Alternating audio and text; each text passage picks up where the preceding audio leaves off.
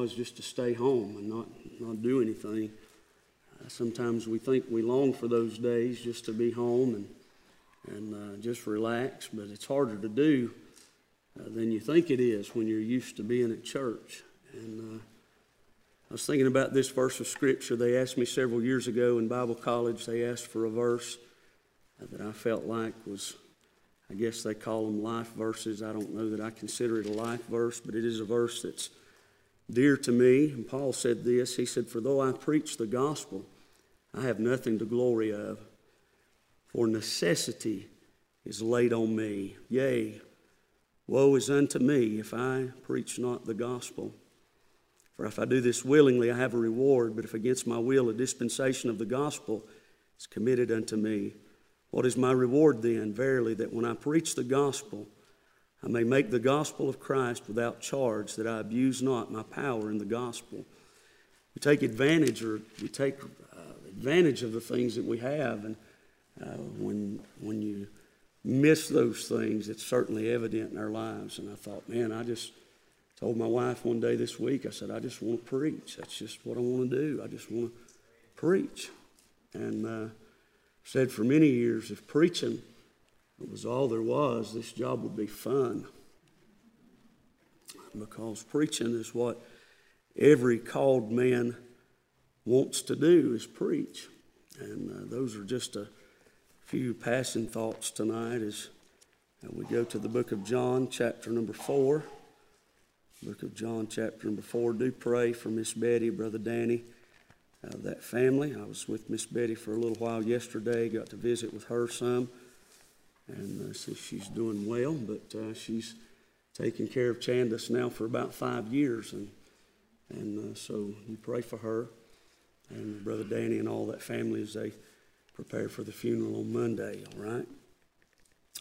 Chapter number four. I'm going to read first four verses tonight, and then we'll get into the message. When Therefore, the Lord knew how the Pharisees has heard that Jesus made and baptized more disciples than John, though Jesus himself baptized not, but his disciples.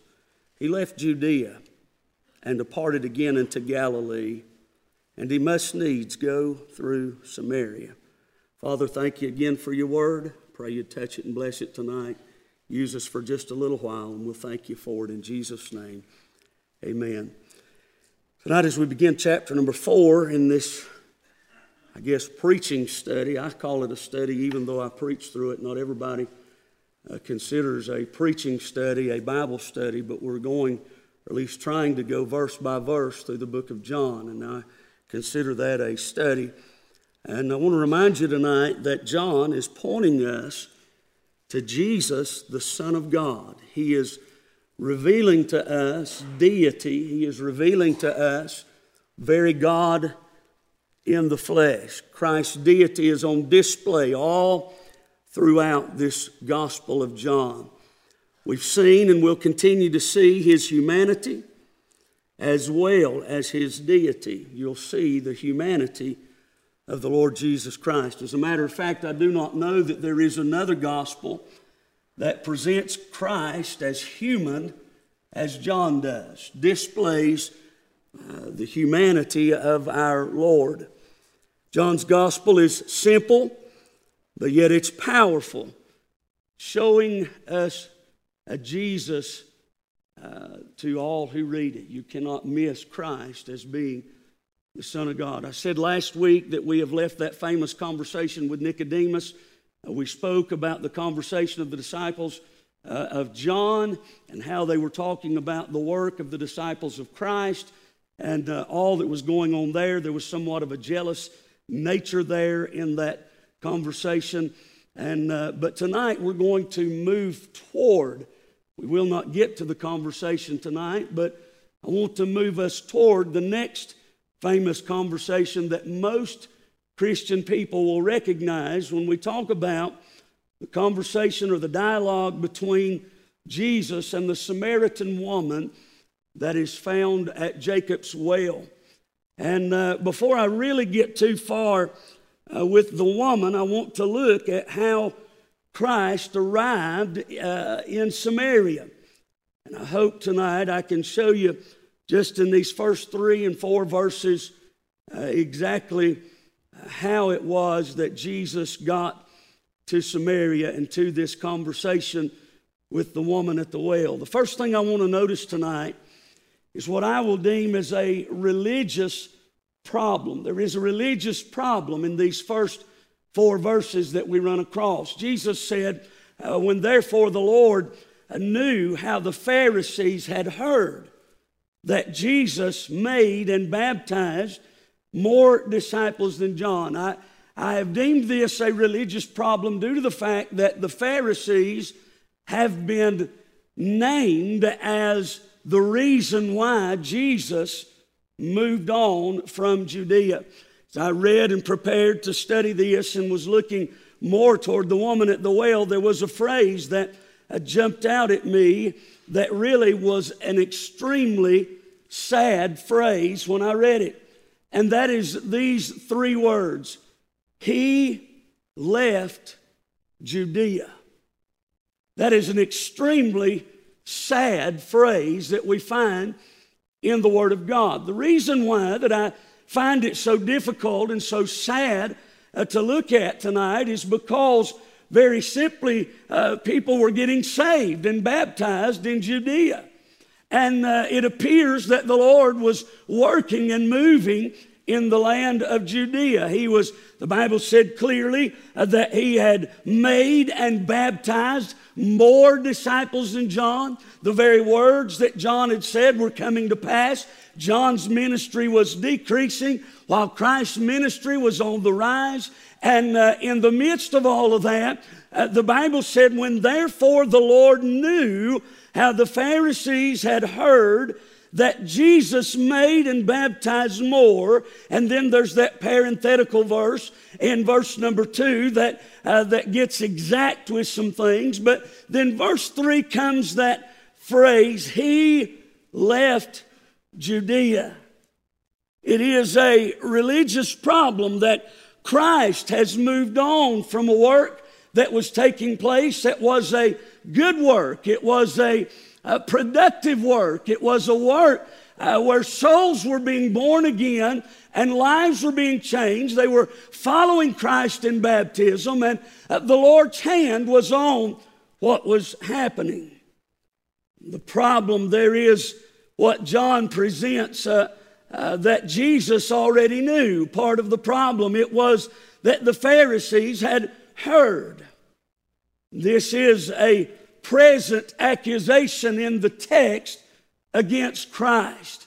It was an accusation that he had made more than John, and uh, the accusation had brought division. If you back up to chapter number one, uh, and you back up to uh, what was taking place, uh, let me make sure I'm not getting ahead of myself.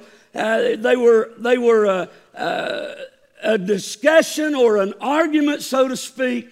I'll back up and go there between the disciples of John and John the Baptist as to which baptism was the best, which one was the most prominent. And it had created a religious problem as to who they should follow. The Pharisees began to question both sides as to those ceremonial washing rites that were found in the Old Testament. It became a religious issue and Christ left Judea.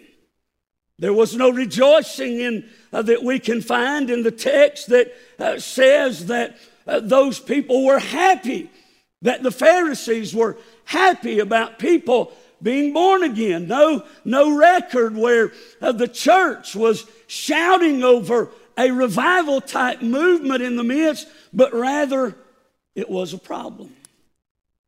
Now, as a side note right here, I want to say that the statement in this text that appears was placed there to disprove the accusation.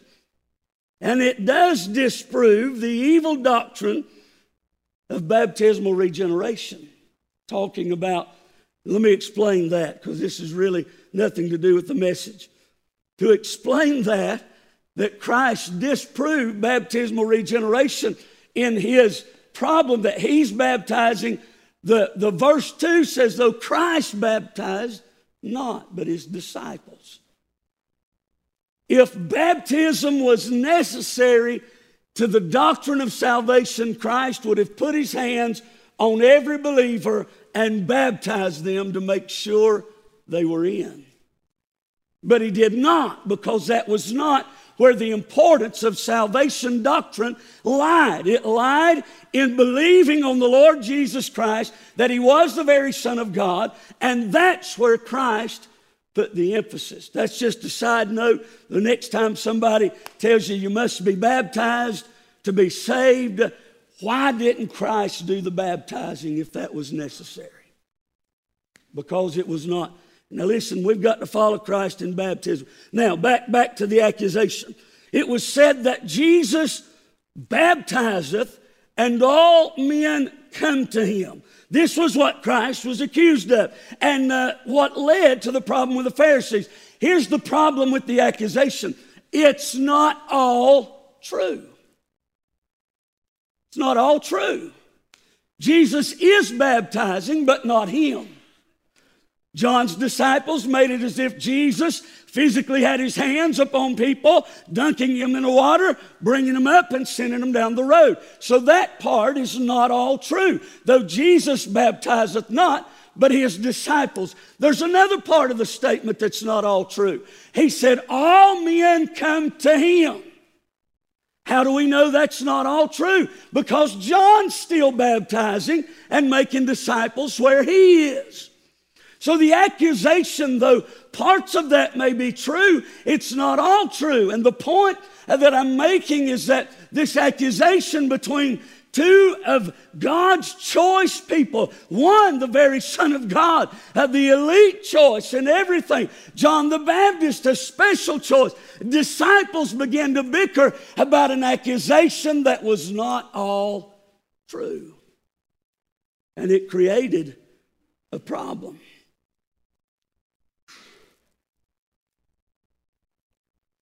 While the accusation says it doesn't seem like much, it doesn't seem like what was said uh, was really that far out of the way or really that far off kilter.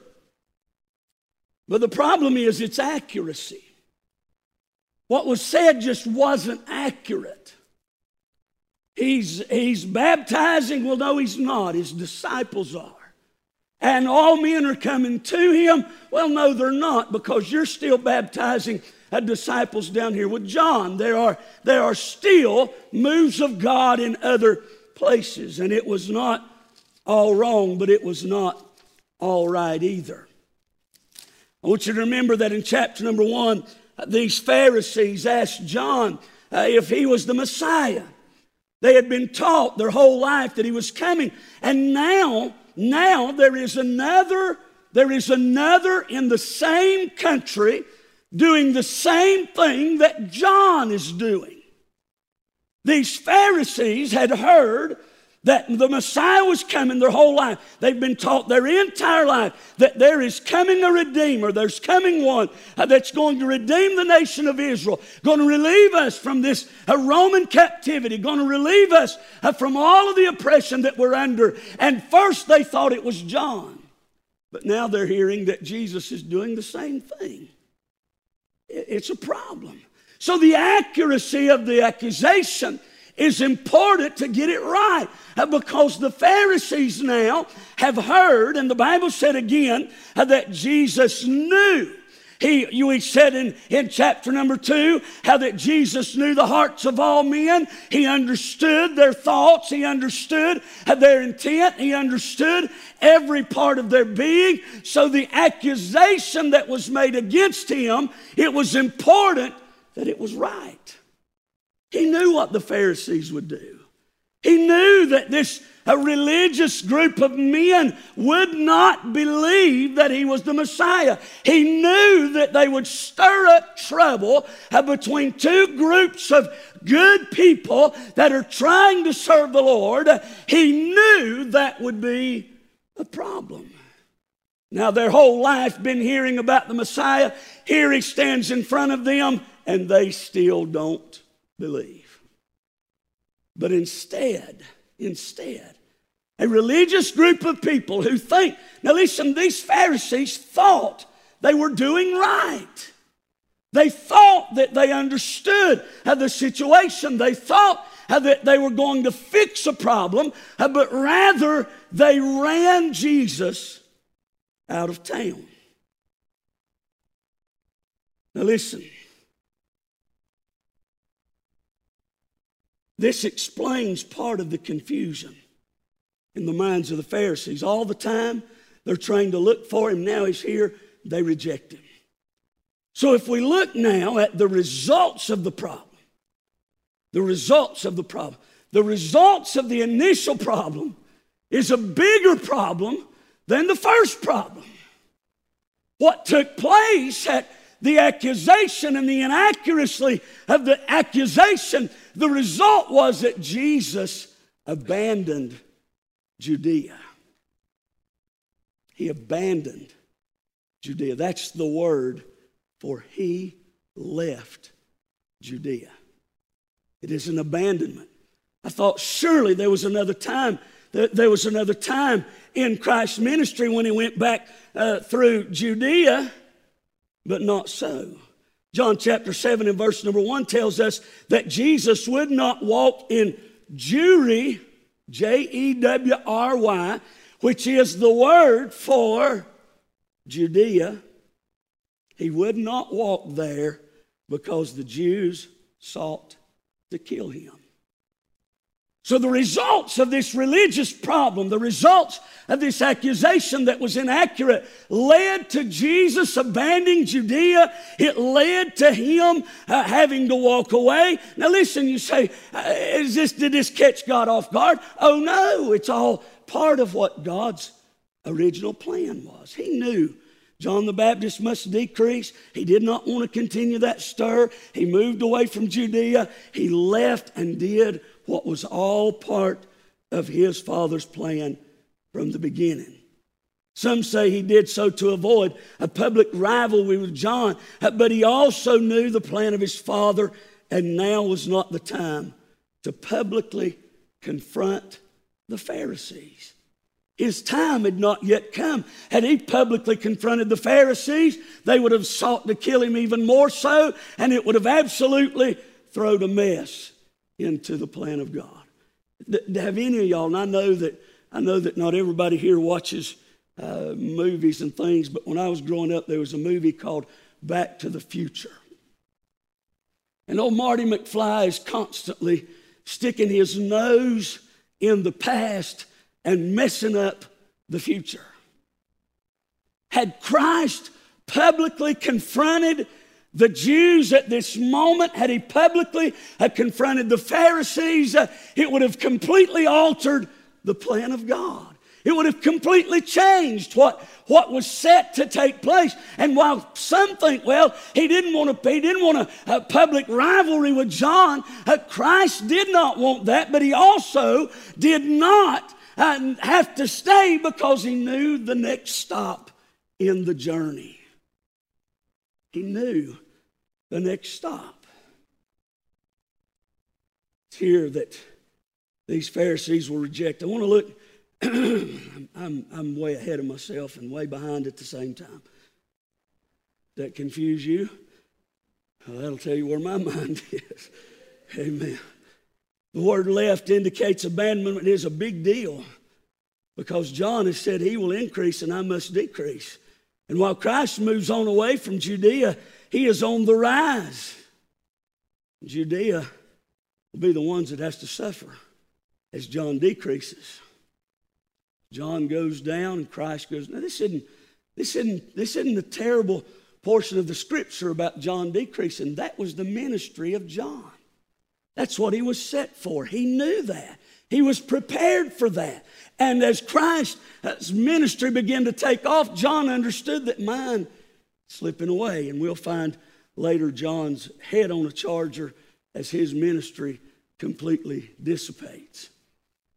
But listen, while Christ is rising and John is fading away, it's Judea that will suffer. But while the Messiah was in front of them, they did not receive him. Christ gives us some of the greatest illustrations that comes from his word and his own ministry, Christ simply shakes the dust off his feet and moves on, continuing to preach. He knew the Pharisees' minds. They rejected him. He did not linger. He did not pout about it. He moved on to the next place in his life and in his great commission.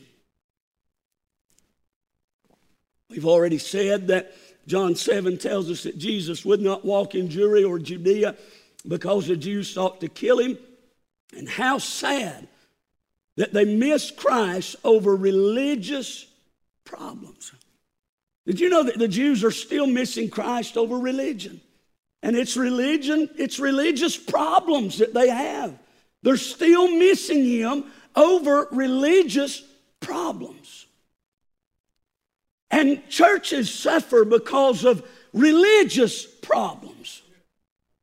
And people suffer because of religious problems.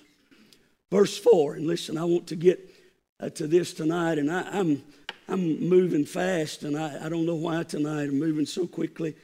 But verse 4 will bring us to what I want to concentrate on, and that is, uh, that is the phrase must needs. He said, He must needs go through Samaria. Christ Christ said, I'm going to move and leave Judea. I'm going to abandon uh, that place and I'm going to move on to Galilee. He said, but in order to get to Galilee, he said, I must needs go through Samaria.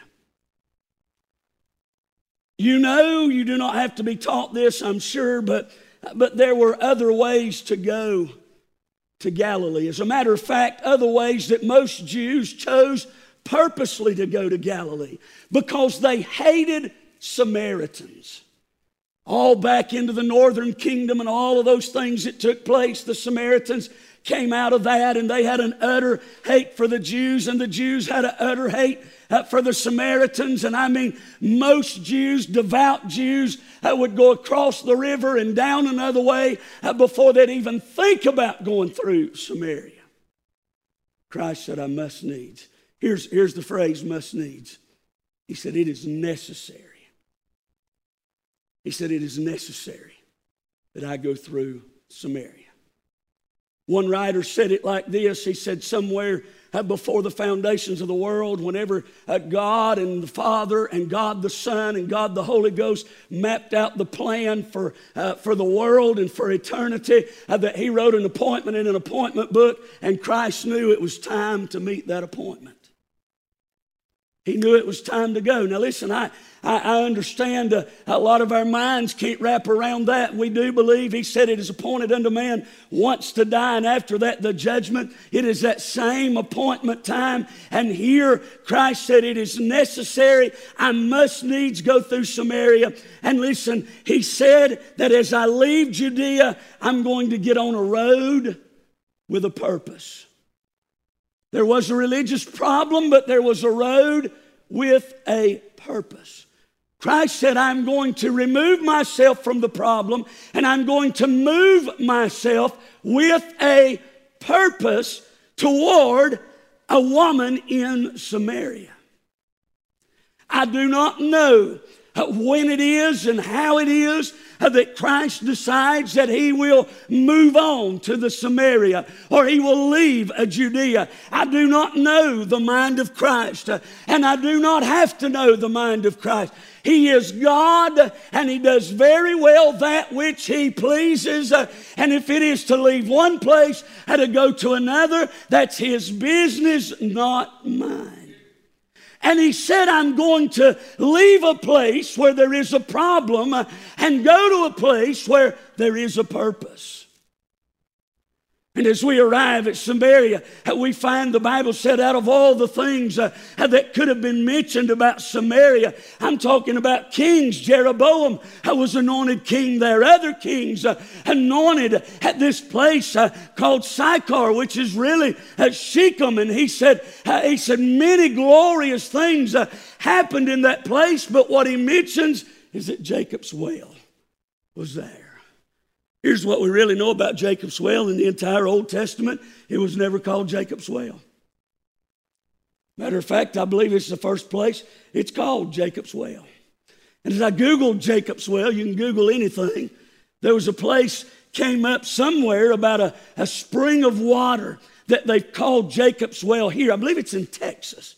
And uh, in Jacob's well, people go there to dive because the waters are so deep uh, and they're so clear, and, and, and people use it as a vacation destination. And it's referred to as such uh, because Jacob's well was deep. And it is said that Jacob's well plugged in uh, to a natural underground spring, uh, like an artesian well. And the water just kept flowing and flowing and flowing, uh, and people would come to Jacob's well. There's a lot of things to be said about uh, this road with a purpose. Uh, listen, it means uh, that is necessary. And again, Christ is operating inside of the boundaries of his Father's plan. And somewhere before that world was formed, he said, It is important that I go to Samaria. You can find the position of the countenance of Christ. He was tired, displaying his humanity displaying the theological evidence that Christ, the very Son of God, was 100% flesh and got tired. It's noted that by one writer that he said apparently the other disciples weren't tired.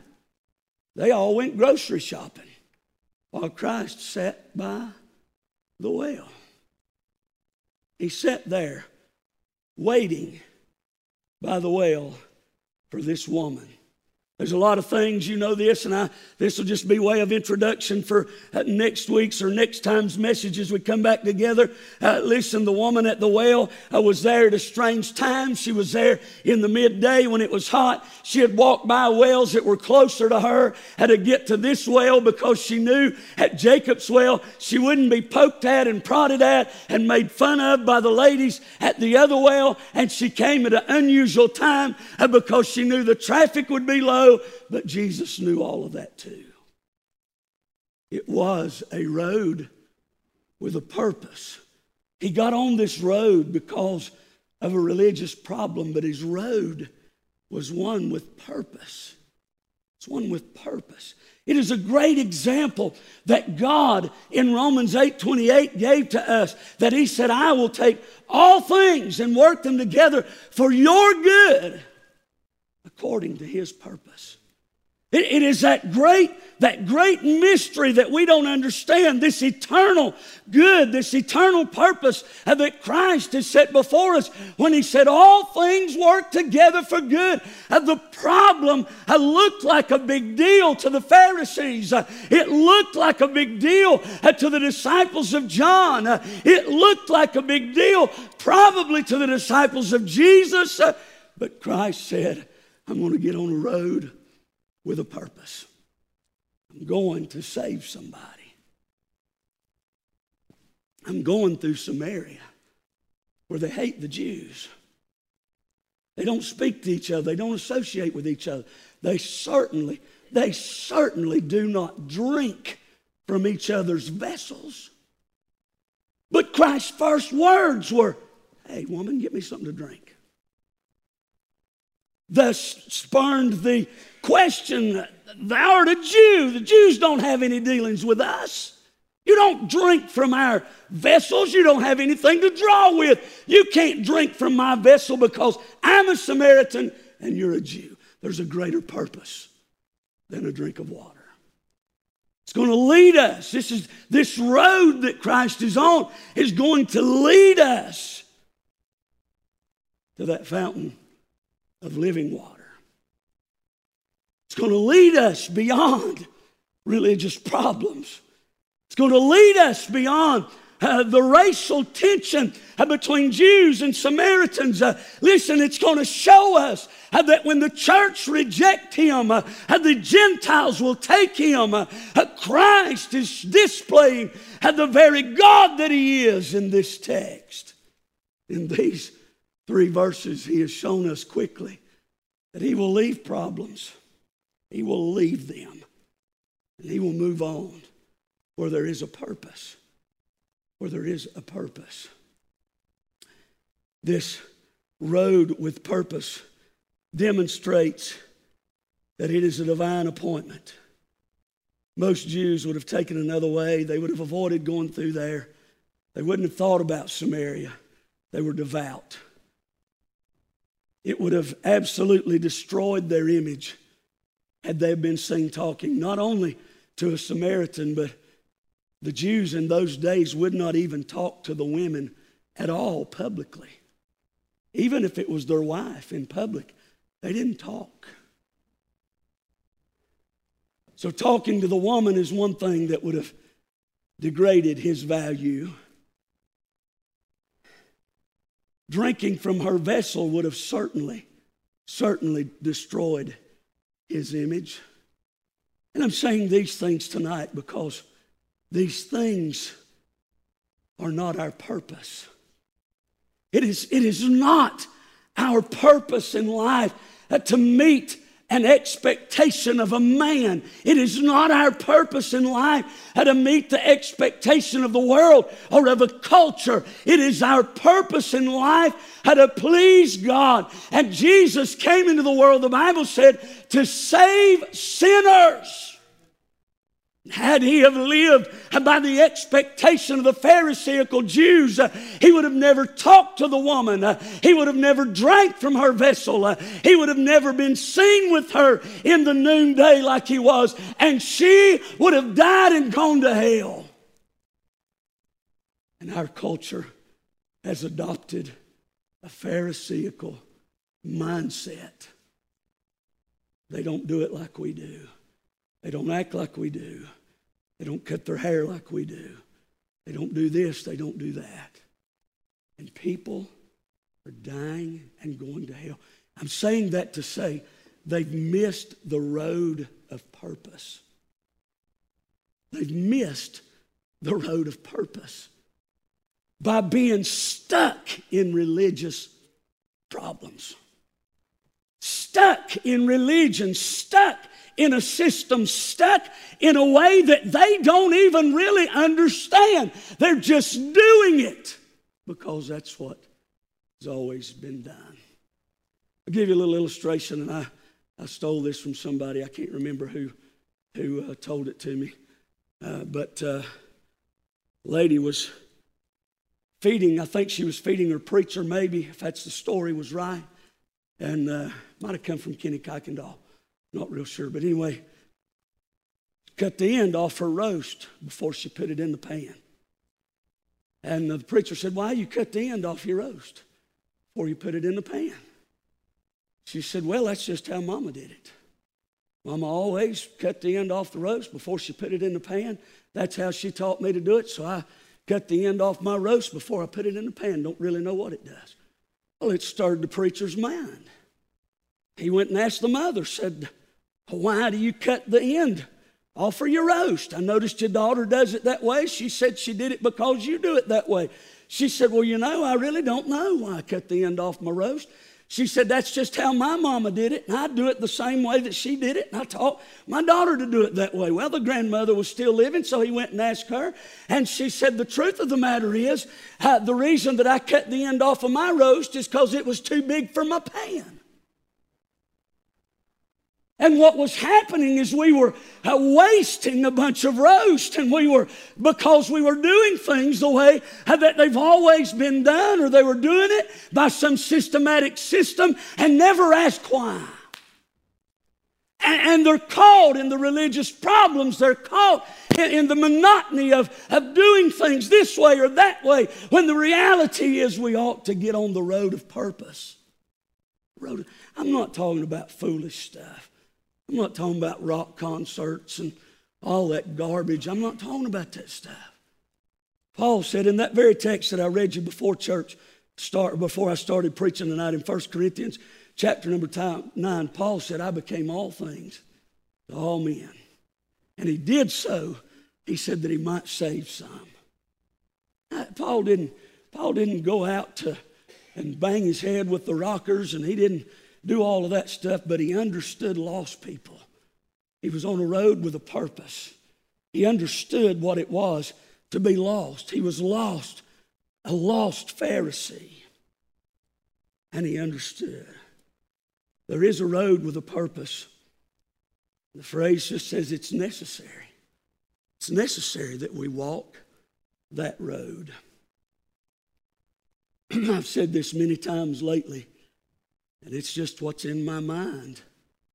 I marvel, I marvel at the actions of the people of our culture and the seemingly uh, uncaring attitude that they have about how they live. Now listen, when I say that, I understand that we all sin and make mistakes. And sometimes it hits us harder than it does at other times. Sometimes it breaks us. Sometimes it seems to not bother us so much when we sin. But if you'll pay attention to somebody that really knows nothing of God, they have no sensitivity to those around them. They take no thought of the words that leave their mouth. They take no thought of the way they look. They take no thought of modesty. They take no thought of what they're taking into their bodies. They take no thought of any of that. And we are dwelling in a world. America may be as big a mission field as any country in the world right now. We sometimes say, well, I don't understand why missionaries are going out west. I don't understand why missionaries are going here and going yonder. We have churches everywhere. Churches do not mean gospel. Because there is a church there does not mean the real gospel is there. We live in a world that has a road with a purpose. We need to be on that road. I said, We. I'm preaching to myself. Christ said, I have an appointment to keep. I've left Judea for a reason. I've left the problems for a reason. Christ could have stayed and fixed the problems with the Pharisees. He could have stayed and dealt with all that, but he knew it was not his time. He had a divine appointment with a woman at a well. And hopefully, the next time we come back together on a Wednesday night after Christmas, maybe we'll look more at that conversation and how he moved all of that in the right ways to save that sinner that he went for. tonight. I, I, guess I just wonder in my mind do we want to stay? And maybe not everybody's here. I, am not, I don't want to imply that or uh, in any way make you think I'm thinking that.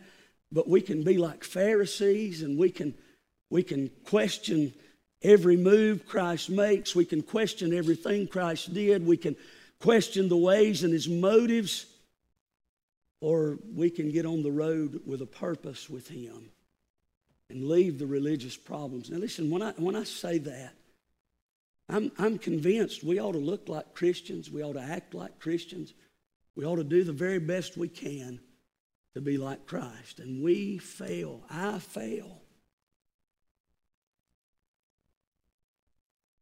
But we ought not let the religious system be what drives us. It ought to be Christ that motivates us, Christ that drives us.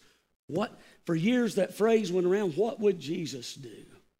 Well, most cases Jesus would have called them hypocrites, vipers, snakes, low down rotten scoundrels, maybe have even put a curse on them to death. He cursed trees, he cursed uh, uh, pigs, he did all kinds of things while he was alive, and we probably don't want to know what Jesus would do.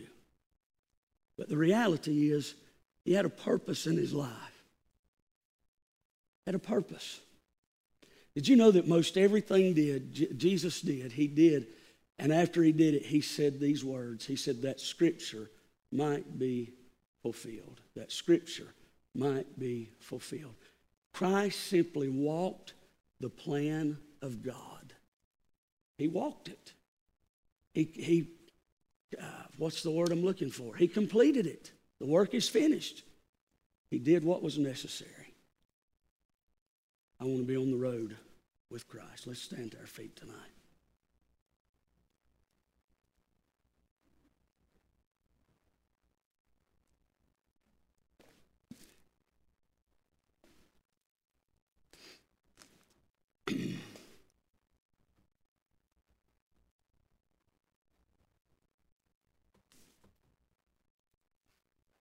Hearts and minds are